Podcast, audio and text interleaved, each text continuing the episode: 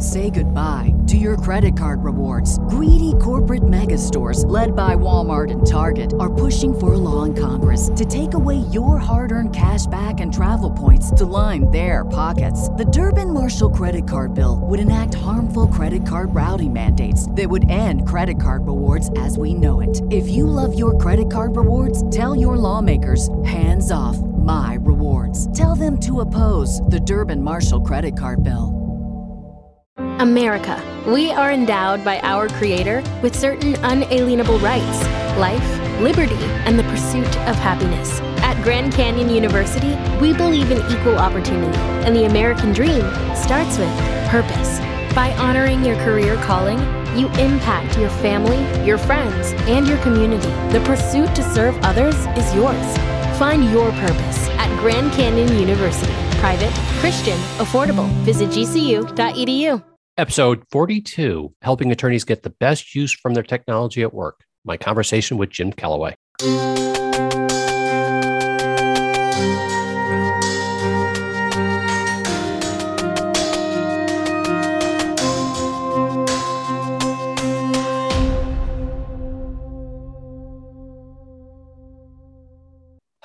I'm Michael D. Eisenberg. I'm the Tech Savvy Lawyer, blogging at the techsavvylawyer.page and host of the techsavvylawyer.page podcast.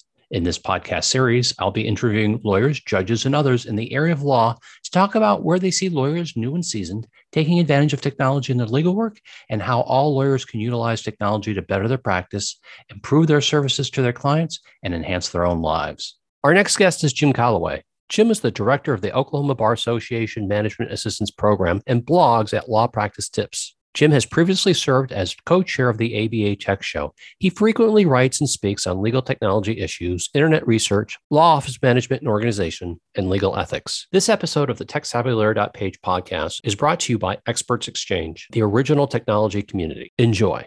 Jim, welcome to the podcast. Thank you very much. Happy to be here. I appreciate you being here. And to get things started, tell us what is your current tech setup? Uh, right now, I am looking at a uh, Dell Inspiron with two external monitors, a uh, Razer Kyoto Light, and uh, a really nice pair of headphones. I don't remember the brand right now. I have to take them off, so that won't work. But uh, but Wait, that's you know Wait, go let's go back a step. What, what, you said you had two monitors? I thought you said you had three off off well, well, a moment ago. Yes, three uh, counting the laptop monitor. So I have two big oh, monitors on okay. either side of the laptop okay. monitor. My bad. My bad. no, no that's I, okay. I've got a three monitor setup running off my MacBook Pro with an M1 chip, and I got I recently just got the uh, XDR monitor from Apple. Oh my god, it's gorgeous! And then I've got two 4K um, LG monitors flanking me. And who, who makes your monitors? They're all Dell monitors, but uh, okay. uh, I have an IT department that supervises my buying, and so we have a few compromises with uh, trying to have most of the same equipment throughout the building. I'm really go. wanting one of those giant 27 inch curved monitors myself, but apparently that's not in our budget. You know, it's funny. I was having a, I was doing a recording earlier, and uh, the guest was talking about having one of those widescreen monitors, you know, that curves yes. Um, which they say is better than having three different monitors because even though you have that minor little jump from one to the other, it's still a jump that leaves you behind in thought as you're trying to get into new thoughts, and that lag can still kind of cause a mm-hmm. disruption in your thought process. So you said camera, or not camera, I'm sorry, you said lights. What were the lights you're using? Uh, I've got a uh, right when the pandemic started, I mm-hmm. went out and bought a gaming uh, monitor uh, gaming uh, setup. So you know, good headphones, mm-hmm. uh, padded for being on my head for many mm-hmm. hours, mm-hmm. and uh, then I got this little uh, Kyoto uh, l- l- camera that has a light ring built in it, so it sits on the top of my monitor. Excellent, excellent. And and who makes your headphone? you'll force me to uh, you'll force me to take a look Sorry. here. Sorry. It is uh, the the the uh, Sennheiser Communications headset, S E N N H E I S E R. I don't pronounce it out loud much. and uh, it is uh, basically, like I said, a gaming headset company. So I paid a little bit more for it, but uh, good sound, good padding. And again, when I first bought these in March of 2020, or, or in actually, I think Yeah, yeah, right. the first March of March 2020. I had no idea how happy I'd be that I had padded padded earphones after the first year of that, which I think you uh, have the same setup. I do have padded headphones. Uh, I have the uh, Air Pro Max headphones, you know, the sound canceling and the, mm-hmm. the, the fancy dancy one. But my question to you is this you have wired, I have Bluetooth. Why did you go with wired? Uh, I just, uh, because I was going to use it in two or three different setups, mm-hmm. uh, I, I, just decided that it was probably uh, best to have wired. And then, of course, when I shopped, we were already starting to see a few outages. So I didn't really have the chance. Uh, mm-hmm. nothing wrong with the Bluetooth or the wireless for sure. Uh, but again, I've since I do about 90% of my work with the headphones within two feet of my my computer, this worked out just fine. I've also got one of these giant uh, uh, USB uh, ports that has 10 ports on it, so I can mm-hmm. plug plenty of stuff into it. And what about your cell phone? What do you use for your smartphone? Oh, I'm an iPhone guy. I've got an iPhone 11 right now, Pro, but I tend to lag behind on cell phone. well, so explain the dichotomy of having an iPhone yet a Windows machine. Uh, some people are concerned about that. It's just never really bothered me. The iPhone uh, connects to the Windows machine in every mm-hmm. way I need it to, mm-hmm. uh, and I just uh, basically really like the iPhone. But here we've kind of standardized, except for the creative team on uh, PCs. And actually, uh, it, it's really better for me because when I advise my members, I have very few Mac using members that I do tech support for. So it's really? nice to have the same machine that they do. Really? That surprises me. They, they would probably say it's because they don't need tech support, though. that may be true too. Um, my question isn't so much a concern; it's more of just like you know you're in a Mac operating system on your phone, but you're not on a Mac operating system for Windows or vis-a-vis. That that's sort of the dichotomy that I see. Not that it's been a problem because I, I know that the the iPhone works pretty well for both operating systems. Right. Now, in your personal life, am I allowed to ask, do you have a Mac or a Windows? Uh, I have a Windows PC at home. I've had a Mac in times past, but uh, mm-hmm. when it uh, when it was due to replace it, the cost of replacement kind of switched me over. Fair enough. Fair enough. Well, let's get into the question. What are three areas of technology you see attorneys still not getting right? Uh, I would say that the, the the big one that concerns me right now is the amount of time we use email and the things that we email that shouldn't be emailed mm-hmm. uh, like confidential information that could damage the client's case. Uh, I recently did a, a couple of years ago, I did a program at ABA Tech Show, recently did one for a state bar on portals. The practice management software that's cloud based all has client portals that you can use to share information. And frankly, instead of even if you encrypt the email attachments, instead of sending them a lot of attachments, have to dig through their inbox, mm-hmm. the ability for clients to log in and see all the documents you shared with them at any time uh, I think that's important. But you shouldn't be emailing things like qualified domestic relations orders where you have account numbers and balances and all that mm-hmm. type of thing, or other information that could damage the client. So, whether it's an email or a portal, you know, I've recently read in the news about like how Facebook has its monitoring team for inappropriate content in some country in Africa, and there's another uh, it was of, of secure information where that's being monitored like in another country, not in the United States. And you know, given how the internet works and all the different servers across the country, do you have any concern about people getting access to the emails of the portals because it's going through a service that may not be based in our country and may not have the same privacy laws? Well, again, if you stick with the uh, lawyer specific market, the practice management software generated mm-hmm. portals, really the only place that data is going to be held is in Canada or in the US. And Canada has stronger data privacy concerns than we do in, in many cases. Okay. But uh, I, I just, if you look, you know, doctors don't really email their patients anymore. They use secure portals as well, so right. they could be HIPAA compliant. Mm-hmm. And so mm-hmm. I tell lawyers if you're searching for a portal that's not with your practice management solution, then HIPAA compliance is a good touchstone to look at. So, uh, time and use of emails. What is your other two tips? Uh, I think the you said technology not right. Clearly, yes. at this point, not using multi-factor authentication or some other authentication services. Uh, you know, if you use two-factor authentication, even if you use the the the, the most common level, which mm-hmm, isn't mm-hmm. necessarily the best, of getting a text message to your phone, somebody could break into your provider steal all the usernames and passwords, but they still can't get into your account because they don't have your phone. And so for financial accounts of any mm-hmm. kind, ones you have your credit card on file with or ones that have client information, you should definitely be using two factor or multi factor authentication. Yeah, and it's pretty easy to set up with most. It is. It is. But I, but still, it's one of those things that it's easy to put off because well, I don't have to do it today. I'll do it tomorrow. And then that goes on for years. And then the other one I think that's a big miss in terms of your marketing uh, is not having a, a, way for people to schedule appointments with you online. Mm-hmm. There's several different flavors of that. You could have mm-hmm. a setup where your your website had a place that people could schedule online, and then the staff came in and vetted it and made sure that it was appropriate clients. There was no conflict and right, all right. that. But even when you're talking to a client, you say, "Would you like to set up an appointment with me next week sometime?" Here, let me send you a link that you can pick what hour you want to next week. It makes them yep. feel like they've got more control, but it's also just more efficient for you. We waste we spend a lot of time scheduling, as you know. Yeah, yeah. And actually, I, I use Acuity scheduling for my firm and Calendly for uh, the blog.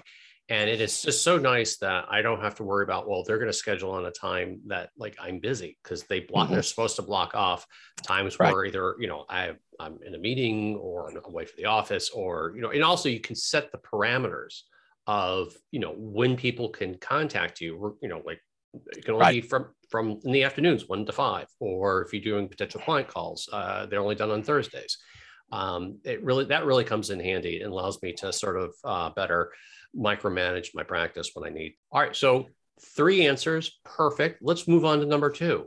But first, a word from our sponsor. This episode is brought to you by Experts Exchange, the original technology community. If you're in IT, listen up. This might literally be the answer to all of your problems. I know I'm not the only one who's been stuck on a problem at work. We've all been there, and we all have to do the same thing when it happens. We Google or DuckDuckGo, and we end up finding a guy in a random forum who posted an answer to our question 10 years ago, and we just have to trust that he's right. If you trust the wrong person, you could be putting your organization and yourself at risk. What if there's a group of people who knew you could trust. That's Experts Exchange, or EE. EE is a community of thousands of tech professionals who have been helping each other solve problems for 25 years.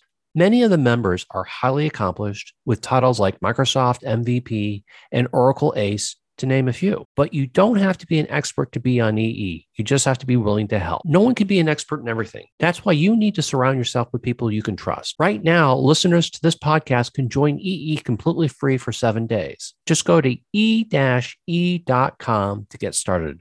That's e-e Dot com and let them know the tech savvy lawyer sent you. And now back to the podcast. What are your three favorite tech shortcuts. Okay, I'm going to stretch the definition for this first one. It's not exactly a shortcut, but mm-hmm. it's the mm-hmm. biggest time saver that just appeared on all of our desktops the last year or so. And that is the dictate button in Word, Excel, Outlook, and PowerPoint. Uh, I'm not a super fast typist, and I've used mm-hmm. Dragon Naturally Speaking for years, and I've mm-hmm. written a couple of books for the ABA on alternative billing, mm-hmm. all with speech recognition. But just to click on that button in Word and to be able to dictate things into Word without even training it or anything is quite amazing. And uh, I, I, will tell you, if it's not working for you well, it might, mm-hmm. or somebody, one of your listeners, well, it might be because they're trying to use the built-in microphone in the laptop. They really need to go ahead and get an external microphone to make that, or a headset to make that work appropriately. But yeah, when I'm tired at the end of the day, clicking on the dictate button, dictating things, then clean it up as opposed to typing it, it's a great shortcut in my world. Now, I have to ask uh, did you take a typing class? Did I take a typing class? Yeah. In high school? Mm-hmm. Yeah, I took a typing class in Vian High School in Vian, Oklahoma. I probably okay. wasn't a star student then, and then uh, kind of set it aside during college for paying young, uh, some ladies right. in the town to do my firm papers for me. I, I, tell you, typing was one of the best classes that I took because I've used it consistently throughout all of my professional career, you know, right. law and elsewhere. And you know, I can in my heyday, I could like type 80 words a minute. Uh, now it's like between you know 50 to 60 words a minute, but I can I think better typing it out versus talking it out or right. handwriting it out. And and I think that's great. I you know it's funny because I've I've heard lawyers who type really fast who were put into law firms where they use the dictation tapes and whatever, and they actually got out of the habit and now they mm-hmm. dictate. But I think whatever works good for you. And, right, exactly. And frankly, oh no, uh, I wasn't criticizing yeah. you. Or oh, I know you weren't. um, all right. Well, so got the dictate button. Number two. Uh, quick action toolbar. That is a bar in Microsoft Word that is hidden above the ribbon. And in my view, it needs to be dragged down below the ribbon so you can see it. And then you can put all sorts of shortcuts, things you do all the time. Mm-hmm. The most common one is the little email icon. So if I've finished a document and want to send it to a client, I don't want to save it and close it and then open up an email and address it and then go fish for the document and find it to attach it. Mm-hmm. You just click that button and then it opens up a, a, blank email with the document already attached. Right. And that's just one of a dozen examples of things that you can put in the quick action toolbar. You know, the read a document aloud is another one I have in there, and those other types of things. So now, is that a software specific? For instance, can you only do that in Word, or is that something that you can do in other programs as well? Is it, it is, is in Word. Mm-hmm. Uh, no, it's it's only in the Microsoft Suite, mm-hmm. but it is in Word, and uh, I believe it's in Excel now. I haven't looked lately, but I believe it's in Excel now. Uh, yeah, it's up there in Excel. So again, a lot of times you don't see it because you just see the little button at the top says auto save. Mm-hmm. And again, in my view, you really have to kind of drag it down below the ribbon before it is obvious enough that you'll use it.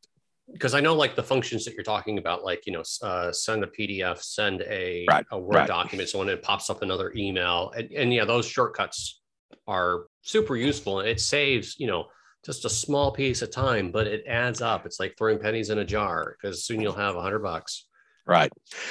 And then the other one's a little bit more esoteric. It takes a little bit more time to set it up, mm-hmm. but I still see a lot of, of law firms that only have the one standard template in Word, and that's all they ever use to start their documents. And they haven't even set up, for example, a template for the soft stationery. If you want, you know, if they're, right. I mean, if they're printing everything on letterhead, but few do that anymore.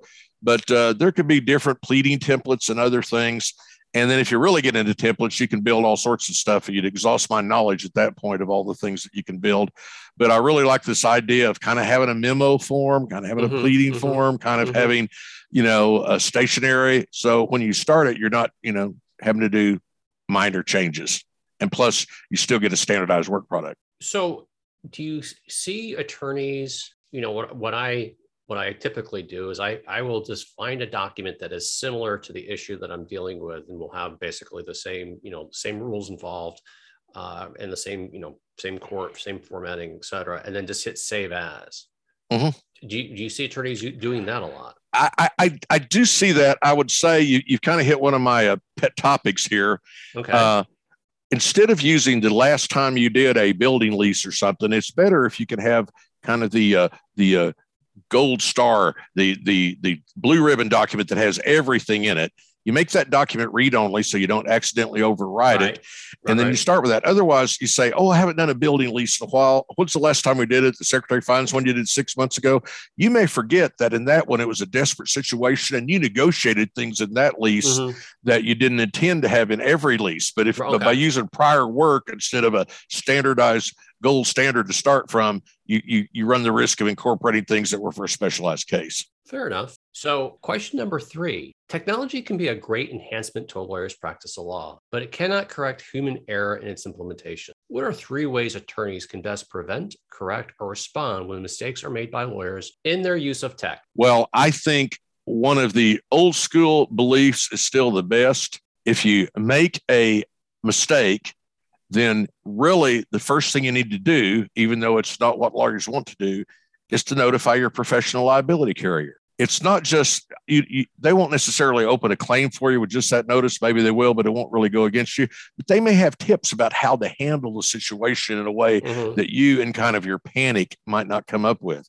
So if you're paying for professional liability insurance and you get into a liability issue, talk to them. A lot of times, if it's something simple, they won't even open a file that's kind of explain for you how to do.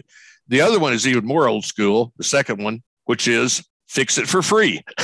That's what you should do if you make right. a mistake. That's the best way to respond. If later, you know, the client complains or something, it's really, you know, nobody's perfect. Your staff can't be perfect. You won't be perfect every day.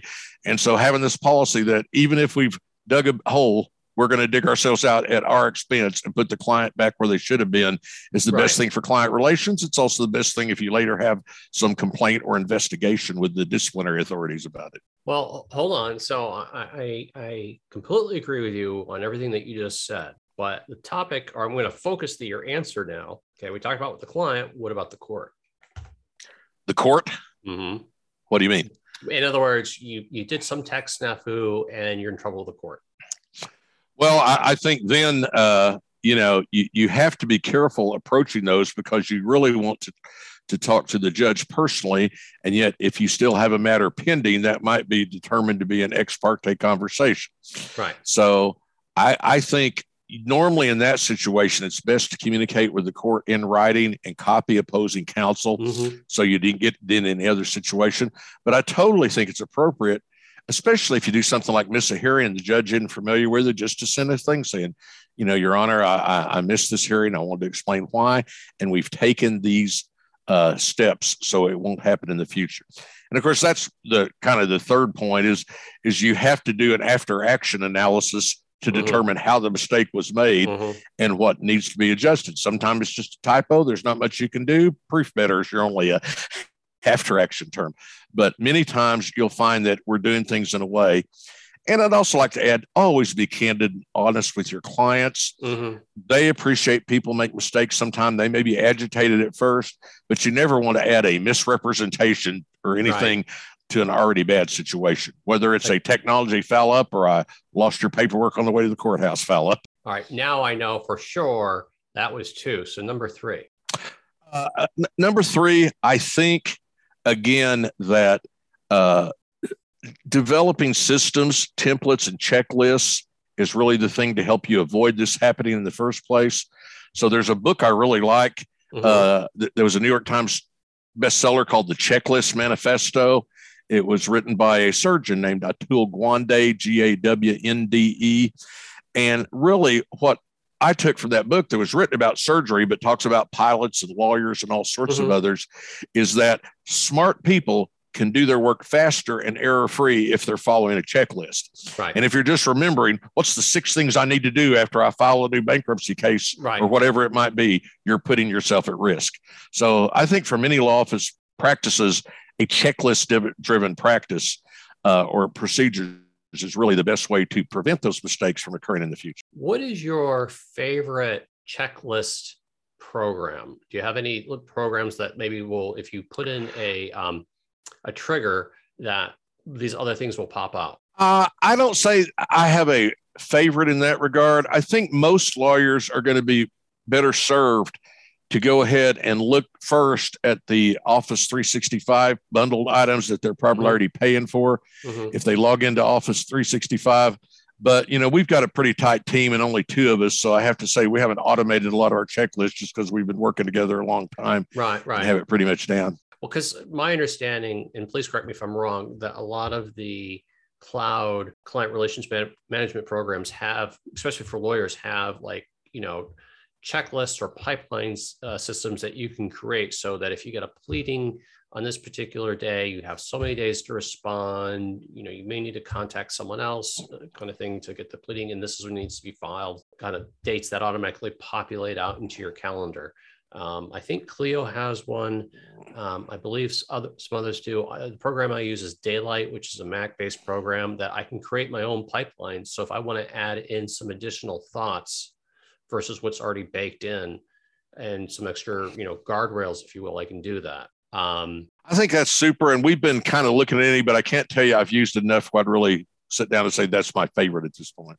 Fair enough. Fair enough. Well, Jim, Excellent. I really do appreciate your time and you sharing today uh, your thoughts on all these topics.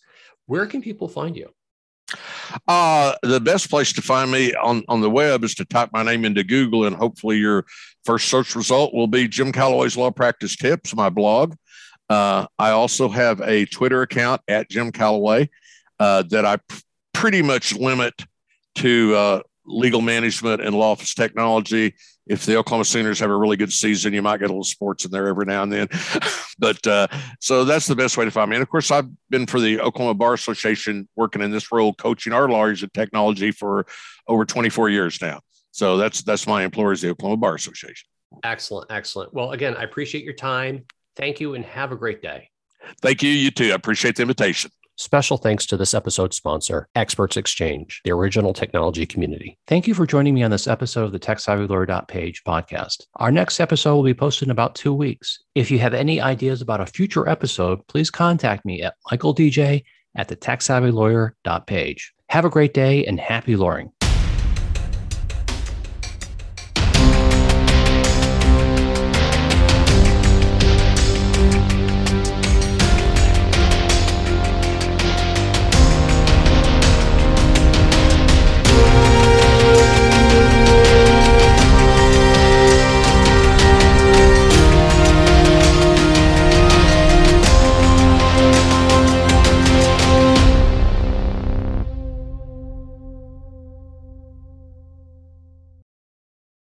Grainger, we're for the ones who specialize in saving the day and for the ones who've mastered the art of keeping business moving.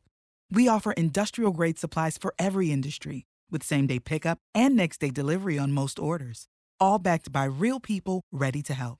So you can get the right answers and products right when you need them. Call, clickgrainger.com, or just stop by. Grainger, for the ones who get it done.